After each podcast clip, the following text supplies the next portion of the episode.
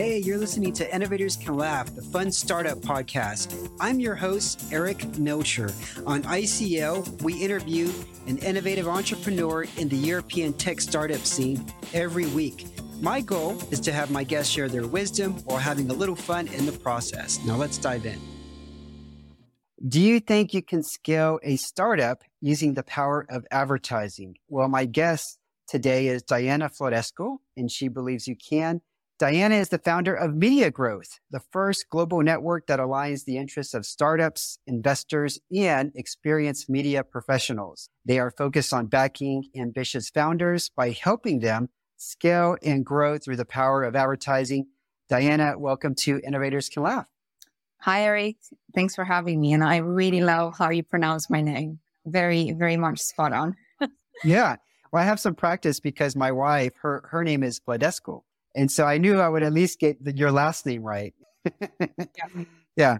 Okay. So, first question I have for you, Diana, is recently you've been traveling a lot. I think you were in Vienna for the Wolves Summit, you were in Lisbon for the Web Summit, and uh, I think you've lived in six different countries over the past few years. So, my first question is what is the weirdest food you've ever tried while living abroad or traveling? Mm, it's a, it's a good one. Maybe I would say so. You're right. I, I lived in different many different countries, like for example, Middle East, Qatar, and then US, which probably there's a lot more kind of usual food that you'll find in the UK and Europe. But probably the most weird one I would say was in Scotland. So okay. maybe some of the listeners might be aware of which it's a, well, it's a delicious food to be honest. It just doesn't sound really appealing. It's made out of, it's basically made out of like sheep intestines and yeah, all, all sorts of remains and cuts. So it's quite a heavy dish. And it's all kind of like a winter dish, like quite a warm wintry dish. But it's weird, yeah. just it sounds weird, but it just it tasted so nice. So I highly recommend. There, there are Okay, there are dishes that sound weird, like here in Romania, goulash. Mm. Goulash sounds really weird back home in the States, but the soup here is actually quite delicious. In fact, I'm going to have it for lunch after this this call because I'm craving it. So, yeah, although goulash, think, it's, it's actually not a Romanian dish. I, I guess you know that, right? It's it's originally Hungarian. Hungarian. Yeah, yeah. I thought at first it was Romanian. They said it's not. I thought kurtosh was Romanian, and they said no, it's actually Hungarian. So I think all my favorite Romanian foods are actually Hungarian foods. yeah, yeah. Well, I mean, we've yeah. got yeah, we we have. If you, it depends where you travel in Romania, but in Transylvania, obviously you have a big minority of Hungarian people, and probably that's where you find the best goulash in the country. Yeah, yeah, absolutely. Okay, next question is actually a traveling question as well. Do you prefer a window seat or an aisle seat, Diana? Hmm. I guess depends where I'm going. If I'm traveling to, so I I'm probably on a fly every every month or so. So if I go to a place that I've ever I've been so many different times, I really can't be bothered. Probably I would prefer an aisle seat because I can, yeah, I can probably just get out at that point, all you want to do is just save time. So you just want to be the first one out of the plane. But if I am on a long flight or it's a very nice place that I, I've never been to, yeah, probably I prefer the, the window seat. Okay. Okay. Good. Good. Do you have any funny or strange travel stories since you've been traveling so much all these years? Mm, travel stories. I mean, I think it's, I'm not say like Uh, probably unusual. I think a lot of people that are listening in, if you've been on a long flight, it's likely that you'll make friends. So I was at one point, I lived in the States in Austin, Texas. So I was commuting quite a bit between London, Austin, Austin, London. But also when I was living in Qatar, these are like eight, nine hours flights. So yeah, it happened that you just kind of like meet a bunch of people or going to the similar events, you exchange numbers and then a couple of days later, you basically meet in a pub for a pint or something like that. So I don't know if yeah, one, but it's I guess if you are a, a quite like a gregarious sort of chatty person, you would you, you would make friends Oh no, that's me hour flight. yeah, yeah, that's me. I, I didn't know you lived back in my home state. So I'm from Houston, but of course okay. I know Austin quite well. Did you have a, a good experience in in Austin? I loved it. And I was about to say, but I, I was, uh, I, I worked with a couple of partners there and your accent reminds me of someone that I used to work with quite a lot. And he was originally from Austin, Texas. So you do sound very much alike. I didn't know that about you. That's that's interesting. I loved Austin. I haven't had the chance to travel a lot in Texas, but I think it's a quite unique place in in the whole state. I just love the people. I love the culture. I mean, obviously there's a huge kind of music culture there. I mean, what is not to like? The food, if you are I hope I wouldn't offend any oh, vegetarians here, but I just I, I love the steaks and the barbecues, and I think there is. Do you have you ever been to or have you heard of Terry Black's? I think there's this massive barbecue place, which apparently the the actual barbecue, the grill, hasn't stopped for I don't know a couple of decades now. It was just it was wow. really good. So I loved it, and the out if you are outdoorsy yeah. person, the nature is lovely. I couldn't recommend enough. Yeah, so Austin is great. Yeah, whenever I go back home, the first place I usually go to is a barbecue restaurant, and then the second place is usually a, a Tex-Mex restaurant. yeah, well, I yeah yeah. That breakfast tacos is a thing. It's no, I, am not a breakfast God. person. I, I, don't have breakfast, so my my first meal in the day is basically yeah. lunch. But when I was there, yeah. I mean, when you think about tacos, that's something that probably you have for dinner or whenever it's a savory snack. But having it for breakfast yeah. or queuing to get it from like a like a taco van. It's like that's yeah, that was that was a bit of yeah. a culture shock, I guess, but quite interesting. Oh God, they're so good. And it's really a Southwest thing. When I moved into New York, there was really no place selling breakfast tacos. Everybody was eating bagels. And but you know, you have different different food for different regions of, of the country. It's such a huge country. But let's yeah. get back to you. As a kid, who did you want to be when you grew up, Diana? Did you always know you were going to be an entrepreneur from an early age? No, I, I, I actually, I don't think I, I grew up with that mindset or idea. I, I didn't even know probably back then what it actually feels like to, to run a business. So I, I come from a, a pre, uh, I guess, modest traditional background. My, my parents just have normal jobs, secure jobs. My mom works in, in marketing, advertising. My dad has more of a, a day job. So I I well, I, I, think I've been exposed to different projects. I, I grew up in Romania, so I, I, went to I went to school there. I went to high school in Romania. I always had that idea that I just I just kind of want to do something on my own. I want to own some some some of the things that I'm creating. And I guess it was when I moved to the UK and just being exposed to so many different people and cultures and opportunities, I realized that there is a possibility where you can actually start something and build something from the ground up, even though you didn't necessarily have a family business or I don't think there's something specifically that can prepare you to be an entrepreneur to to run your own business. I think it just requires a lot of resilience and and courage and it, I guess you just have to make a some kind of pact with yourself that whatever you're trying to build, you really have to kind of be passionate about that industry or space because you're going to be in that space for quite some time. And if you don't mind some kind of uncertainty or long hours or sometimes struggling to have a bit of a work life balance, then I think you should give it a try. So for me, kind of came out naturally out of uni. I already started my my first business when I was in university. I, I had an opportunity at the time, and that got that got me exposed to many other different projects and basically where where I'm today. Yeah. Yeah, I see that. I mean, prior to media growth, you were, you had a variety of experiences. You worked as a marketing exec for a mobile gaming studio. You co-founded a startup that was providing solutions to food waste. You were a global marketing manager for Startup Bootcamp, and you were also head of marketing for a corporate innovation and venture development firm that had 12 offices throughout the world.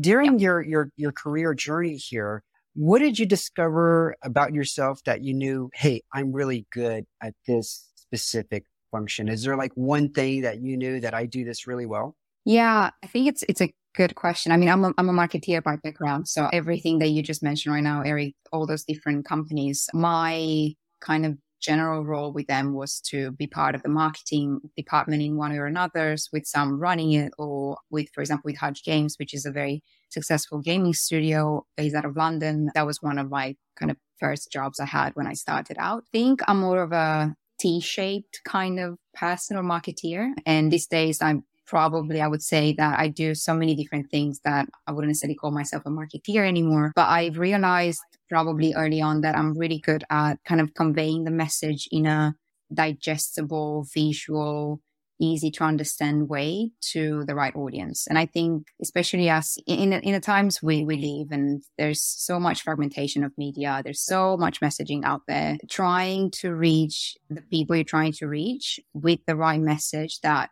speaks to them is really important. So basically what I mean by that in practical terms, I've been really good at crafting presentations, proposals, sales presentations, and also my role from purely kind of a digital marketing or being marketing kind of person pivoted and grew into more of a commercial sales customer facing role. So I think that's what I'm pretty good at creating those presentations, the, the communication plan, the messaging, if you like, when it comes to qualifying converting prospects into actual leads and then potentially customers later on.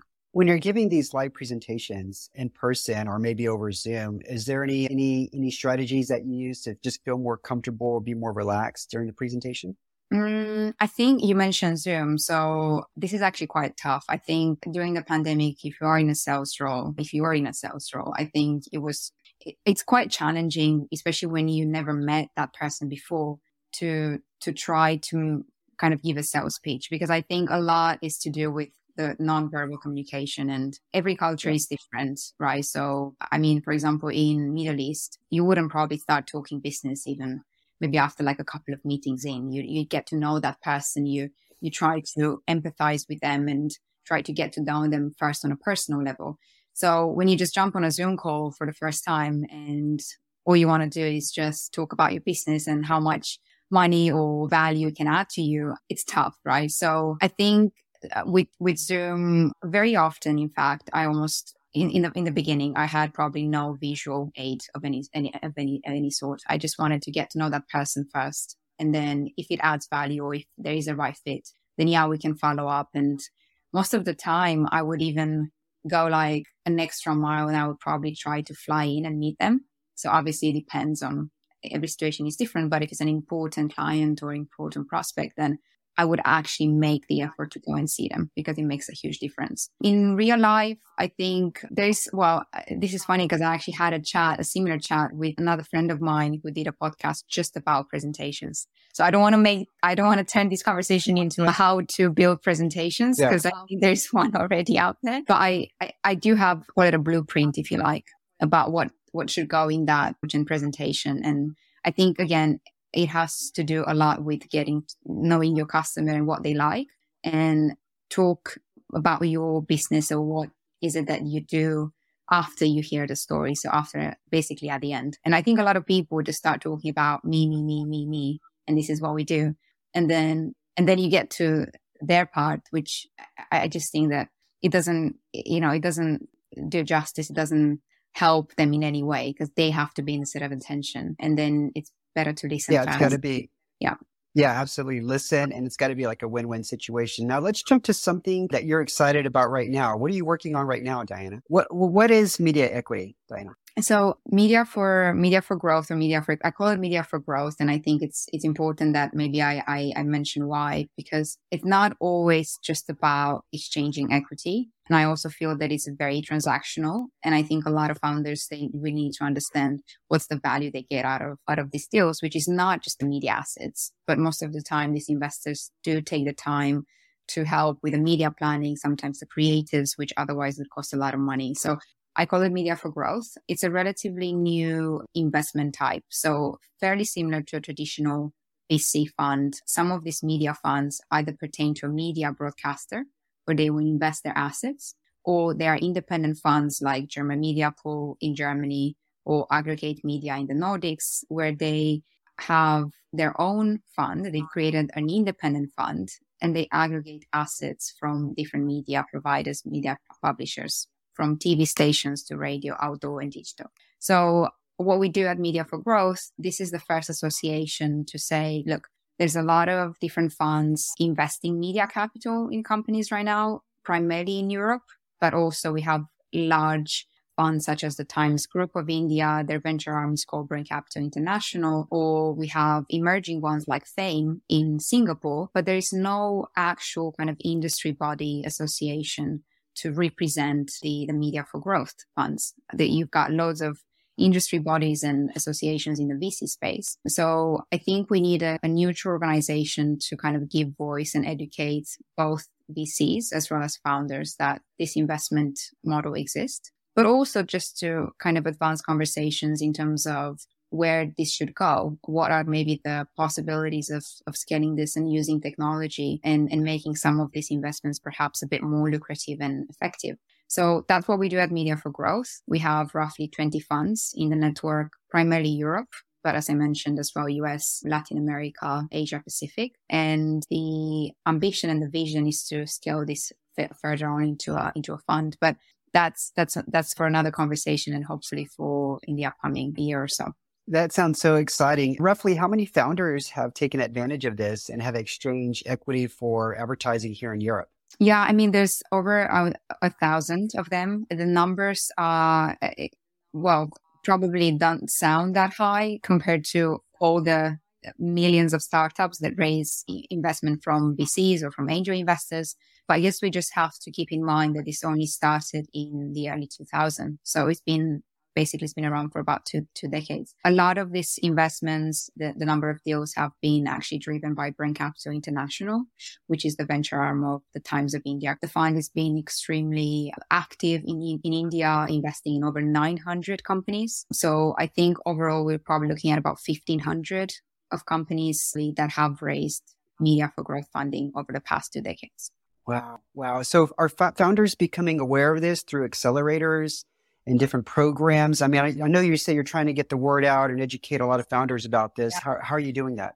Yeah, this is a great question. And unfortunately, I haven't actually seen an accelerator that would present the opportunity to founders this way. We do have, this is actually one of the things that we're doing. So you're, you're spot on. We, we have different partnerships with, with community partners, startup operators, as well as VCs, which allow us to present the opportunity to the founders, either graduating or maybe some of the portfolio companies which are a bit more advanced. So the way, well, the way we do it right now. So there's there's a couple of things. Think thought leadership content in a form of, for example, the research report with which we just released last month in in Vienna with Wolves Summit and Chris Sheldrick, which is the CEO of What Three Words. It's an amazing company that has raised multiple media for growth rounds because they've they understood also how it works and it this this this type of investment really works for them as well. So he was there and we had a extremely open conversation, which right now is also available both as a as a podcast, but there's a article available on our website as well.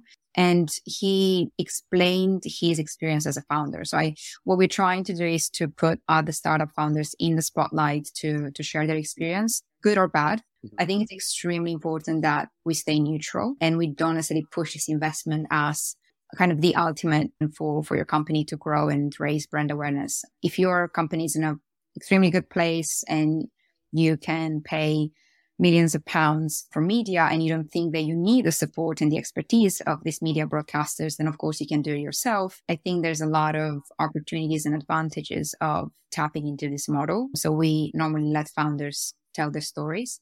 We also have the research, which basically looked at all the different investments that we talked about and how they're performing, what they're doing, how much funds they, they raised, where they are right now. And the stats look pretty impressive. For example, the survival rate among the companies that have raised media for growth funding is it's up absolutely shocking. So we're talking about more than 90% of these companies. So about, I would say 1500 of them are still alive and growing which is a which is a, a, very very high high number compared to traditional startups out there that haven't raised. But also, there's yeah. And are we are we looking like at the first? Are we looking like at the first, you know, three, four, five years? I mean, what kind of period are we looking at here? So this is these are companies that have been founded after 2000 and they've raised at least one round of media. Most of these companies have raised when they okay. were at seed or Series A stage and roughly 90% of them are still alive and growing. Some of them have actually okay. been either acquired or they had an IPO, but majority of them are still active. And there's uh, some and other. You said uh, mostly between. You hmm? said mostly between seed and Series A stage. Yeah. Okay. Yeah. So this is. I mean, if you if you think about it, how this all started back in the early 2000 was that eh, the actual capital available in the market at the time. I mean, if you remember the event, the dot com bubble made a lot of the startups kind of scramble for cash and it was it was quite scarce and it was an opportunity for them to strike a partnership with media publishers which also at the time they were looking to unlock new revenue streams so it was quite quite normal that this happened at an earlier stage now i think as the model evolves the European market has evolved as well. There's way more capital flowing in. We see that there's an obvious change towards more later stage companies. And again, it's an obvious kind of transition evolution. You also want to shorten that path to liquidity, right? As an investor makes sense. So for example, with Brand Capital International, we are looking at the European market right now. So I work directly with the team in terms of scaling high growth stage companies. We're even looking at public listed companies. So just so so you get an idea of how how later stage these companies could be to scale in India and raise a media media for growth fund in India. This is so fascinating. Couple more questions here. What was the highest stakes negotiation you've ever been in, Diane? So highest stakes negotiation you've ever been in. Are you is this about media investment or in general? Just in general. In general. I mean, so basically as a side note from so media media for growth is is the company that i'm leading and that's obviously what what i focus on a lot these days but also you probably might have seen and it's, it's quite public and i've always made this quite visible to the public that i am a partner a shareholder in wolves summit which is a technology event which is happening three times a year right now and as part of the summit for the past two years i've been working on building the innovation arm for the business. So here we're dealing with a lot of high profile world leading brands. Just earlier this year, I I was leading a project with LG Electronics, but also we we were quite fortunate to be in a very good position to apply for funding from European Commission to create and build new new programs and new projects for Central Eastern European founders. So I can't disclose the exact project, but it's very likely that we might have won a 20 million euro grant to build a very exciting project, which hopefully I'll be able to share more next year. But that's one. That's so exciting. Yeah. Yeah. Okay. Okay. Well, very cool. Very cool. Okay. Last couple of questions just to get to get to know your personality a little bit better. And these are really meant to just to be funny. First question is before you run for prime minister or president, depending where you're at, you must destroy all evidence of your involvement with blank. Fill in the blank, Diana. Oh, God. Hmm. This is a tough one. I mean, I don't mean to sound boring, and also I'm probably not the funniest person that you probably haven't had on this podcast, Eric. I don't think I've I've done anything that bad that I need to I need to raise it. Okay. I did see my social media accounts. That's for just, okay. just what kind of what kind of interest I put there, what kind of pictures maybe should be removed. But I actually don't think it's that. I don't think it's that bad. Okay. Okay. Next question for you. This is another fill in the blank, Diana. Yeah. Blank is, is your biggest pet peeve. Blank my, is your biggest pet peeve. My biggest what? Biggest pet peeve. It's like something that annoys you. Annoys me. Wasting time. So I, okay. yeah, I, well, we, we kind of just just met i guess but if we if we have another couple more conversations in one of the things that i always say let's just not waste time let's do it in a way can this be done can this be automated can this be more effective how can we how can we increase efficiency yeah so my friends but also people that i work with I, if there's one line that defines me i think it's just not not not waste time yeah no, I'm with you on that. I look for so many ways to buy time. It's not even funny. I've, I've written posts about it before because time is the most valuable thing that we have. And I think people, if people were to just have this outlook like, hey, even though I may not be working, but one hour is equivalent to maybe like $300 USD, then you would think differently how you spend your time. You, you yeah. Know, very, very differently. And if you have this, this, this, this point of view or, or the way you look at it, you'll be surprised at how much you can get done. Absolutely, um, and I think you have with to. your life and accomplish. One, you you not, you need to know how much you're worth and how much time, how much value, basically, you you can provide for you to be able to, I guess, fully understand the, I guess, the implications of not using that time effectively. And I think it really comes with a lot of self reflection and understanding your net worth. Yeah, absolutely. All right. Diana, thank you so much for being on Innovators Can Laugh. It was a pleasure having you on the show. Pleasure. Yeah, everybody listening, I will yeah, for everybody listening, I'll include links to Media for Growth as well as Diana's profile on LinkedIn. Thank you for listening. If you enjoyed it, tell others about it. That's how we grow. You can catch our show also on YouTube. Okay. Until next week, arrivederci. Thanks for listening to the show. If you enjoyed it, I'd really appreciate it if you could give us a review and star rating.